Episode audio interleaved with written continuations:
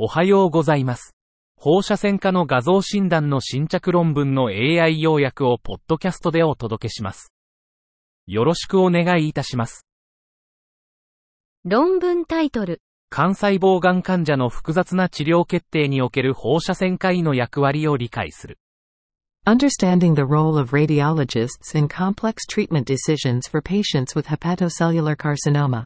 肝細胞がん、HCC は肝臓の最も一般的な悪性腫瘍で、世界的な健康問題です。HCC の治療は、治療結果の期待値の変動など、複数の要因により困難になることがあります。複数の治療オプションがあり、それぞれに特定の適格性と不適格性の基準があります。レントゲン技師は、利用可能な治療オプションの種類と、個々の治療計画の策定を指導する基準を理解する必要があります。この理解により、レントゲン技師は HCC の患者中心の多専門性主要委員会に効果的に貢献し、治療反応が不十分と判断された場合のケア計画の再評価に中心的な役割を果たすことができます。この包括的なレビューは、レントゲン技師に HCC のステージングシステム、治療オプション、適格性基準の概要を提供することを目指しています。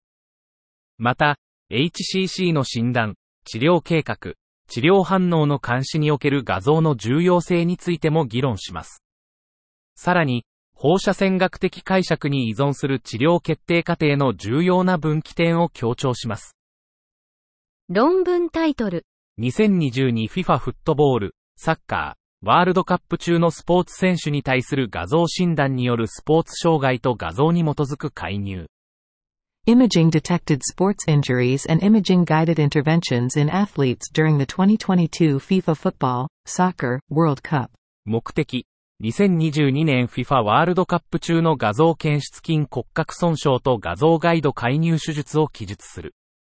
材料と方法、二人の認定筋骨格放射線医による中央医療施設で行われた全放射線検査の広報指摘分析。結果、MRI が最も利用されたモダリティ、67%、次いでレントゲン、12%、超音波、9%、CT、4%。画像ガイド介入は全放射線検査の8%を占めた。結論。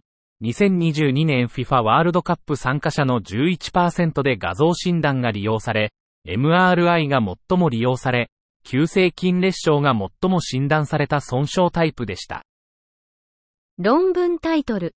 磁気共鳴画像法、新エコー検査、血清がレクチン酸を使用した釜状赤血球症の小児における心臓繊維症と無症候性心臓変化の評価。Evaluation of cardiac fibrosis and subclinical cardiac changes in children with sickle cell disease using magnetic resonance imaging, echocardiography, and serum GALECTIN3. 背景、釜状赤血球病の心筋症の多様な病院に心筋繊維症が寄与すると最近提案されています。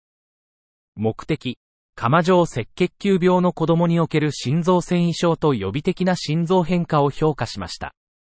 方法、34人の釜状赤血球病の子供と同数の健康な対象群を比較しました。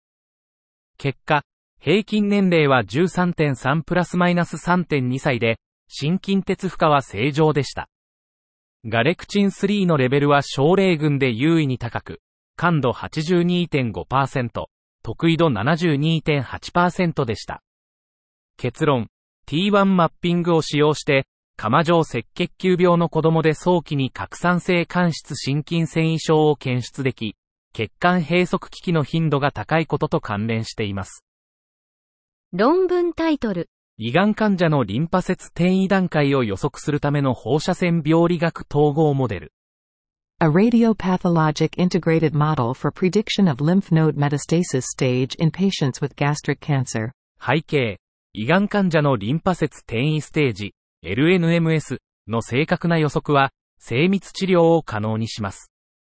方法、CT 画像と組織病理学的全スライド画像、SIS を統合した深層学習ベースの放射病理モデルを開発、検証しました。結果、統合モデルは全体的な精度84.0%、カッパ係数0.795を達成しました。また、5つの LNM ステージの予測における AUC はそれぞれ0.978、0.946、0.890、0.971、0.982でした。結論。マクロスケールの放射線画像とミクロスケールの病理画像を組み合わせた放射病理統合モデルは、胃がん患者のリンパ節転移ステージをよりよく予測できることを示唆しています。以上で本日の論文紹介を終わります。お聞きいただき、ありがとうございました。